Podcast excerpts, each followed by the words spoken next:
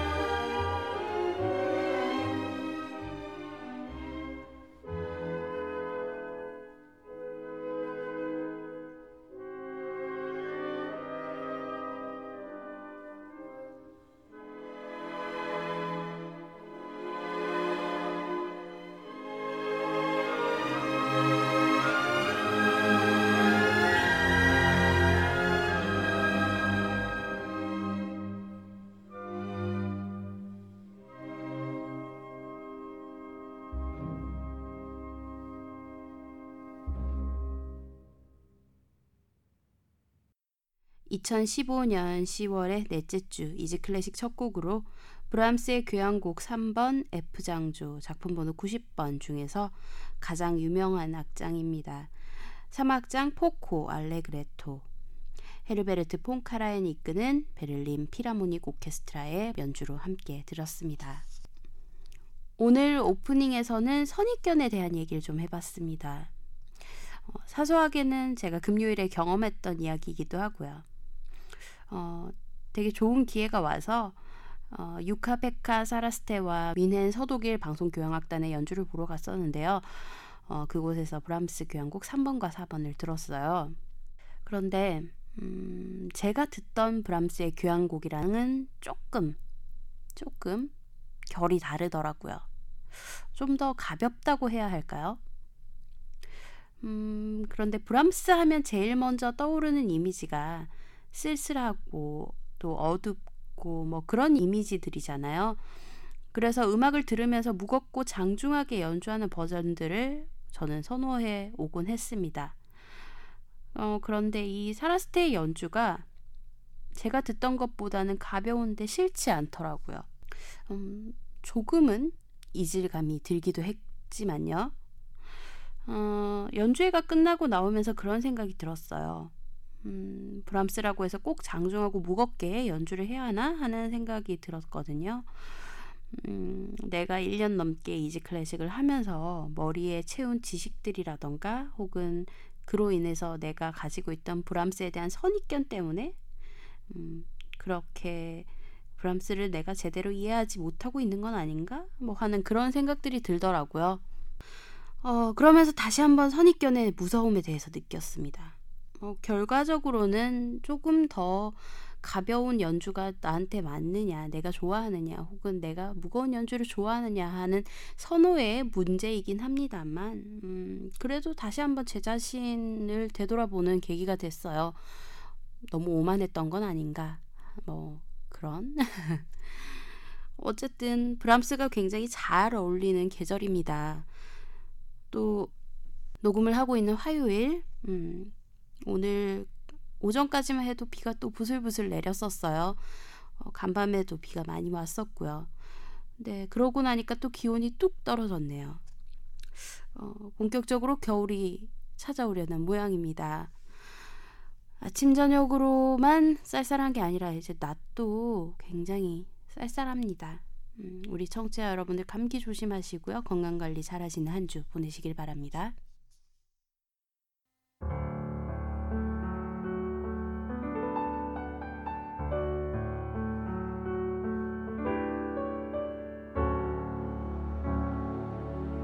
여러분은 지금 쉬운 클래식 음악 팟캐스트 이지 클래식을 듣고 계십니다.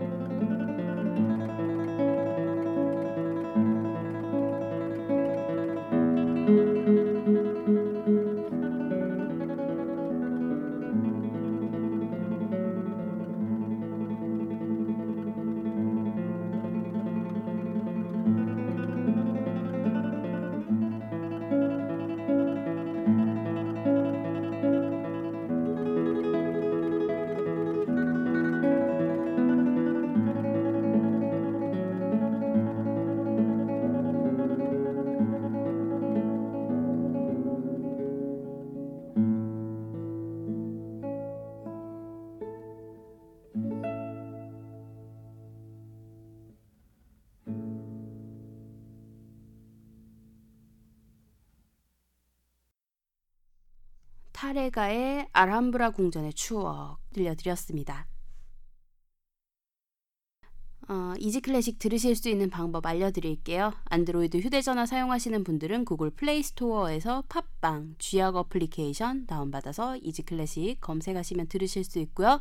아이폰 사용하시는 분들은 App Store에서 팟캐스트, 팟빵 어플리케이션 다운받아서 Easy Classic 검색하시면 들으실 수 있습니다. PC에서 접속하시는 분들은 팟빵 사이트에서 Easy Classic 검색하시면 들으실 수 있고요.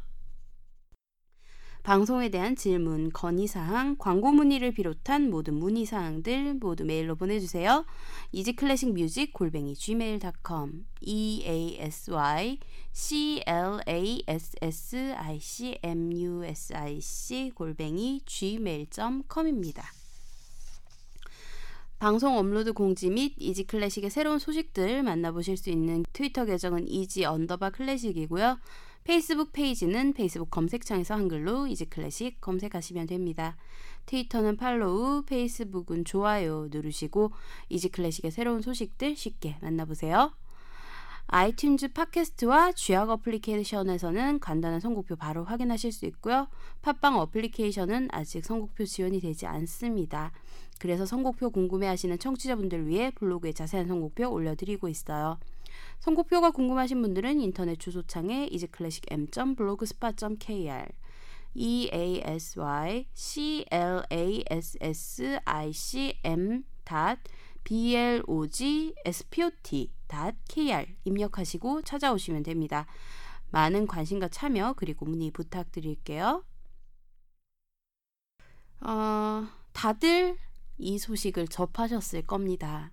음, 한국인 최초 쇼팽 국제 피아노 콩쿠르 우승 조성진 씨의 소식 말이죠. 음, 어, 오늘은 조성진 씨의 입상에 발맞춰서 어, 쇼팽 콩쿠르이 도대체 뭐길래 음, 아니면 또 쇼팽 콩쿠르 말고 또 그렇게 권위 있는 콩쿠르는 뭔가요?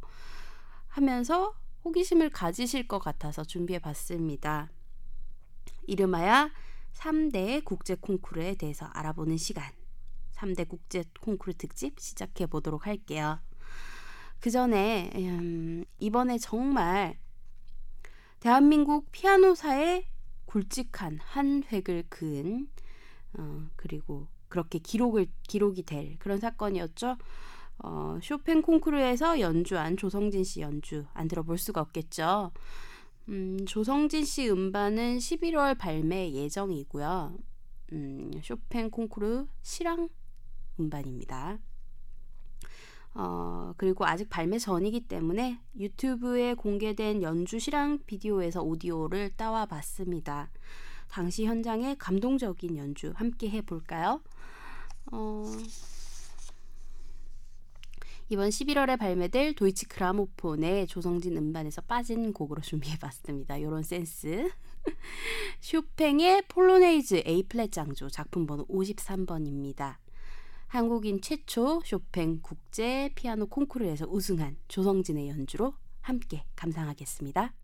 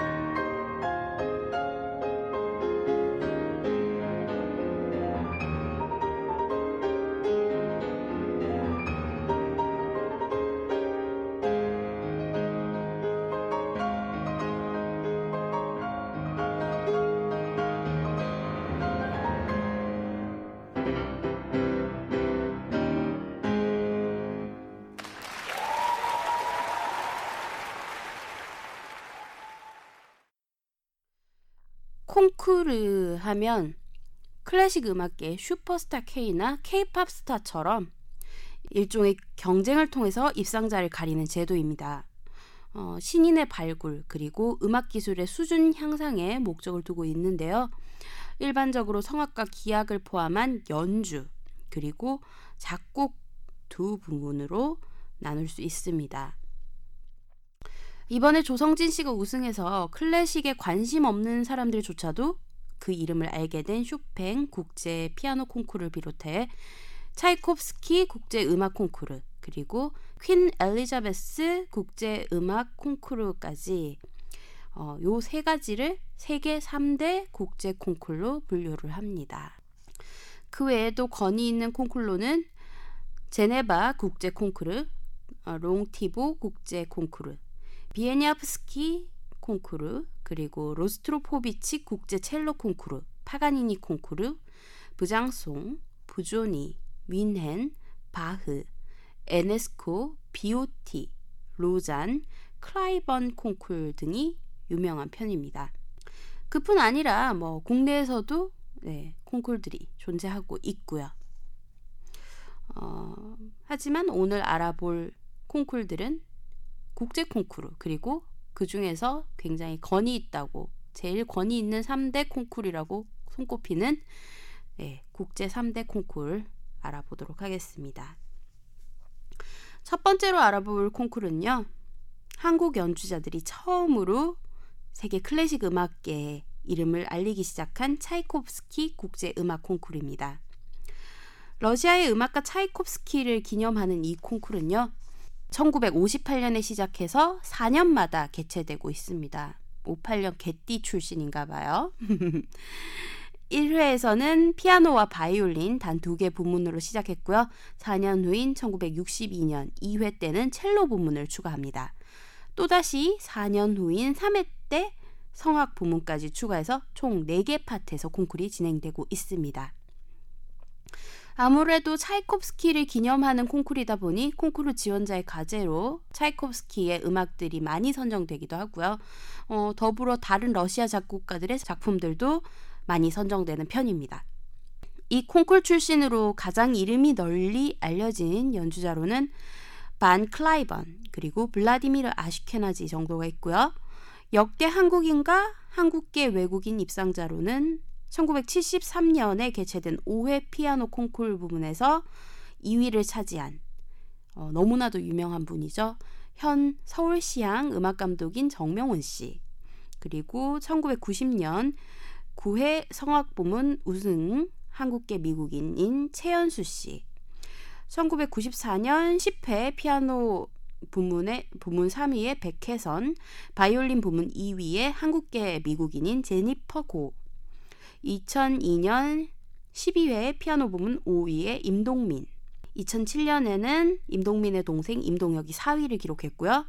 같은 해 바이올린 부문에서는 윤소영과 신현수가 각각 4위와 5위를 차지했습니다. 피아노 부문에서는 임동혁, 임동민 형제 이후 최초로 2011년에 치러진 14회 콩쿨에서 2위의 손여름, 3위의 조성진이 입상을 했습니다. 이때도 조성진의 이름이 거론이 됩니다. 아, 당시 나이 17세였다고 합니다. 대단하죠.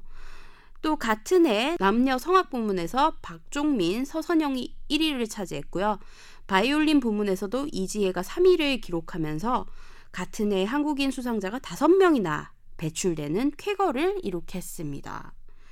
이렇게 이름을 들어보면 한국인 입상자들 중에서 이름을 한 번쯤은 들어봤었던 그런 연주자들이 꽤 있습니다. 어, 손여름 씨가 찰콥스키 콩쿠르를 서 입상을 했다는 얘기는 이미 알고 있었는데 어, 조성진 씨도 입상을 했었네요. 같은 해.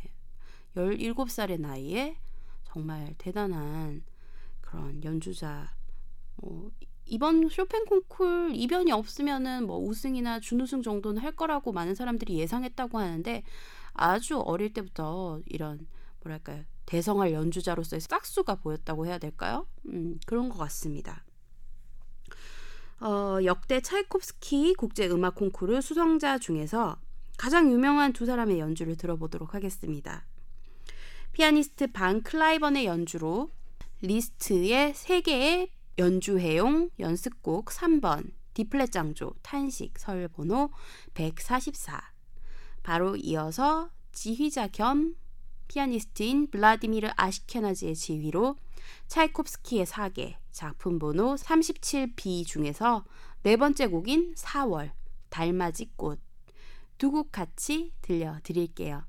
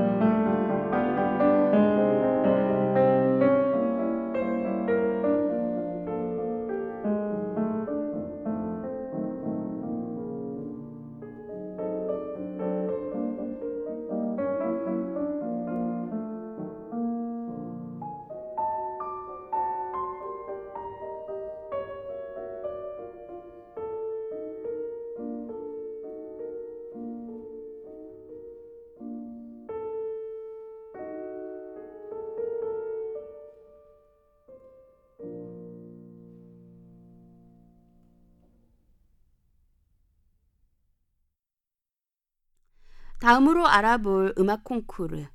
벨기에의 수도 브뤼셀에서 매년 열리고 있는 퀸 엘리자베스 국제 음악 콩쿠르입니다.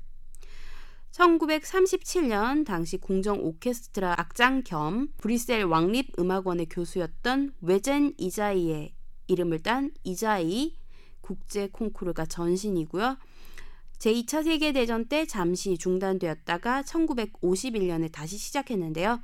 이때 퀸 엘리자베스 국제 음악 콩쿨로 이름을 바꿨습니다.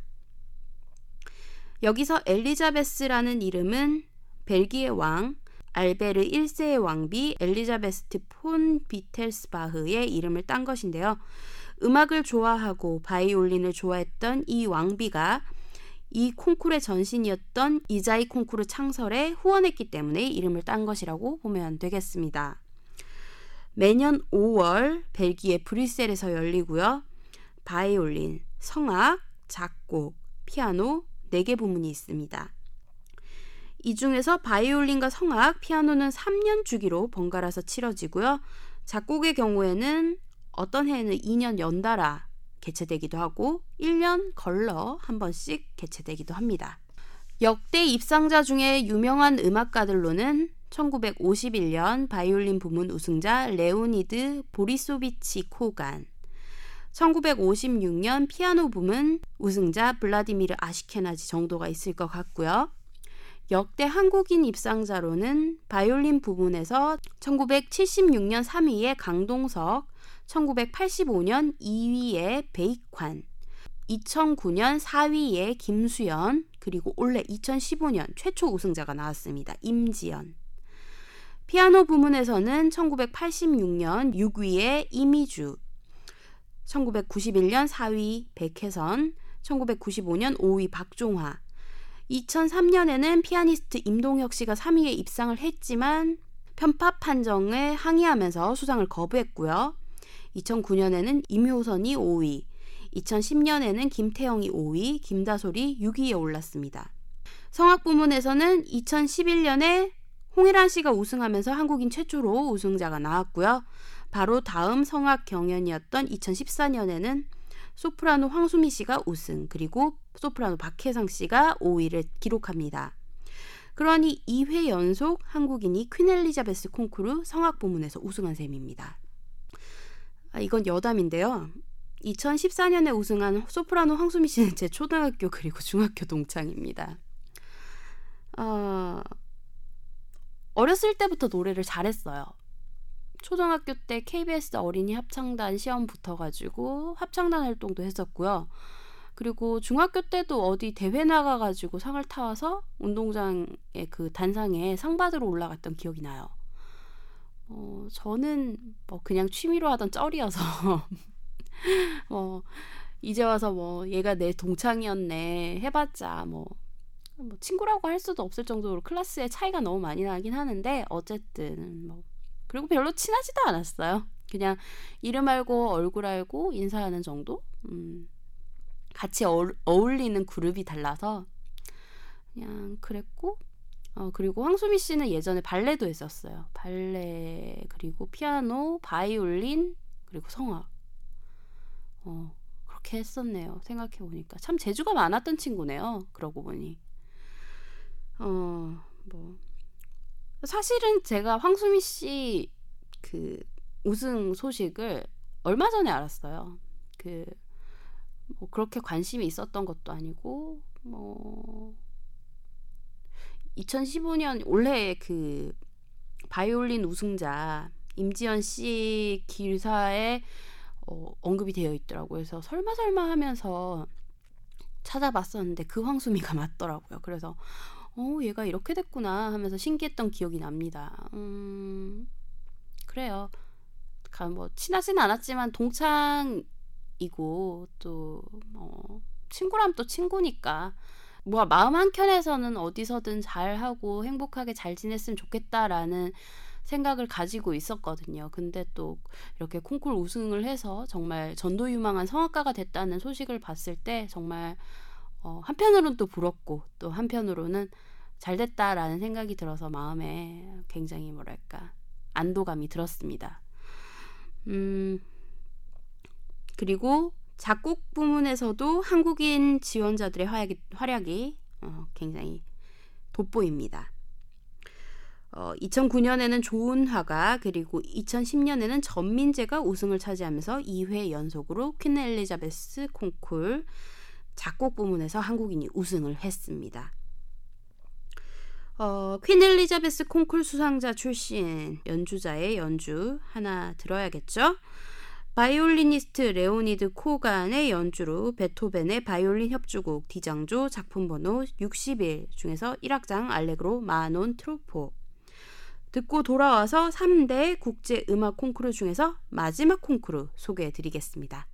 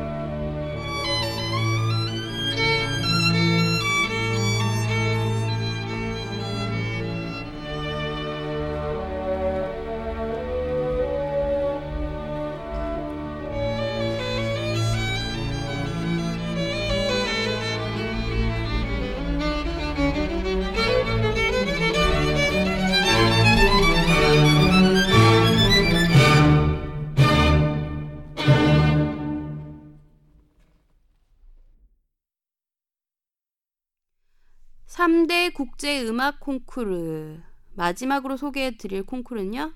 네, 많이 기다리셨습니다. 쇼팽 국제 피아노 콩쿠르입니다. 5년에 한 번씩 열리는 이 콩쿠르는 쇼팽을 기리기 위해서 1927년 시작된 경연대회로 폴란드의 바르샤바에서 쇼팽의 기일인 10월 17일 전후해서 3주간에 걸쳐 열리게 됩니다. 역시 제2차 세계대전 중에는 열리지 못했고요. 그 전후로 꾸준히 열리고 있는 중입니다. 예선과 본선으로 나눠서 치러지고요. 음, 예선에서 심사해서 80명의 본선 참가자들이 결정이 됩니다. 예전에는 음, 예선 같은 경우는 바르샤바로 가서 예선이 치러졌다고 하는데 올해부터는 비디오로 어, 심사를 한다고 하네요. 그리고 예선에서 치러 예선에서 걸러진 80명의 본선 참가자들은 다시 4단계로 나눠서 진행을 합니다. 어, 1차에서는 에튀드 두 곡, 그리고 녹턴이나 녹턴풍의 에튀드 중에서 한 곡, 발라드와 스케르초, 환상곡, 뱃노래 중에서 한 곡을 연주하고요. 2차에서는 발라드, 스케르초, 환상곡, 뱃노래 중에서 한 곡, 왈츠 한 곡, 폴로네이즈 한 곡을 골라서 연주합니다. 3차는 소나타 2번, 작품 번호 35번 이거, 그리고 소나타 3번, 프렐류드 전체 중 한 곡, 마주르카 중 한 곡을 선택해서 연주하고요. 4차는 파이널로 피아노 협주곡 1번 또는 2번 전곡을 오케스트라와 함께 연주하게 됩니다.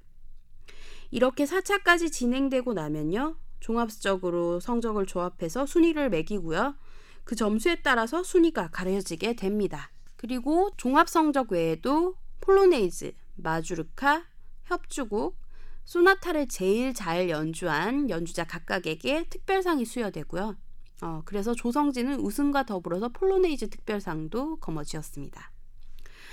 이때 제공되는 피아노는 스타인웨이, 베젠도르퍼, 야마하, 가와이로 참가자들의 취향에 따라서 참가자들이 선택할 수 있도록 한다고 합니다.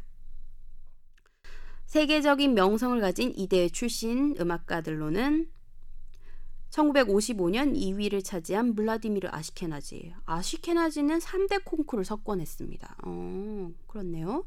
그리고 1960년 우승을 차지한 마우리치오 폴리니. 폴리니는 비구소령권 로는 최초였다고 합니다. 그리고 1965년 우승자는 마르타 아르헤리치. 아르헤리치는 여성 중에서는 최초였다고 하고요. 그리고 1975년 우승자 크리스티안 짐머만, 1985년 우승자 스타니슬라프 분인 정도가 되겠고요. 차세대 중에서 인지도가 좀 있는 쇼팽 콩쿨 출신 피아니스트들은요. 2000년 우승자 윤디리, 2010년 우승자 율리아나 아브제예바 정도가 있겠습니다. 윤디리의 경우는 앞선 두 번의 경연에서 우승자가 없어서 그래서 좀 더 주목을 받은 경향도 있고요. 어, 그리고 최연소 우승자라는 그런 점에서도 주목을 받았습니다. 한국인의 경우에는 유독 쇼팽 국제 콩쿨에서만 인연이 잘 닿지 않았고요. 2005년 본선대회 임동민, 임동혁 형제가 손여름 씨와 함께 출전을 했었는데 임동민, 임동혁 형제가 공동으로 3위를 기록한 것이 역대 최고 성적이었습니다. 근데 이번에 그 기록이 깨졌죠. 조성진 씨의 우승으로 말이죠. 그리고 아시아인으로는 베트남의 당타이손, 중국의 윤디리에 이어 세 번째 우승자라고 합니다. 임동혁 씨의 경우도 뭐 아슈케나제와 같이 3대 콩쿠르 석권, 어, 입상 석권이라는 타이틀이 붙을 수 있겠죠. 어, 어쨌든 뭐 조성진 씨도 그렇고 뭐 임동혁 씨도 그렇고 우리나라가 정말 아끼고 사랑해야 할 정말 뛰어난 피아니스트인 것은 부인할 수 없는 사실인 것 같습니다. 오늘 이렇게 세계적으로 권위가 높은 3대 국제 음악 콩쿨에 대해서 알아봤습니다. 클래식 불모지라고 해도 과언이 아닐 정도로 한국에서 클래식 음악은 정말 비인기 장르입니다. 뭐 초등학생 때나 유치원 다닐 때에는 교양을 위해서 아이들에게 피아노나 바이올린 같은 악기를 가르치, 가르치기도 하지만 대부분 거기까지가 한계죠. 물론 아이들에게 모든 아이들에게 피아노를 그리고 뭐 음악을 전문적으로 가르친다고 해서 모두가 전문 연주자나 혹은 작곡가가 될 수 없다는 것은 당연한 이치입니다. 하지만 그래도 꾸준히 우리가 관심을 가져주고 많이 들어주어야 제2의 임동혁 그리고 제2의 손열음, 제2의 조성진과 같이 뛰어난 음악가들이 한국에서 배출될 수 있을 겁니다. 시장이 커져야만 그만큼 그 안에서 활동하는 사람도 늘어날 테니까요. 오늘 마지막 곡으로 쇼팽의 발라드 1번 G단조 작품 번호 23번 쇼팽 국제 피아노 콩쿠르 우승자 출신의 피아니스트 마우리치오 폴리니의 연주로 준비했습니다. 들려드리면서 인사드릴게요. 평안한 한 주 보내세요.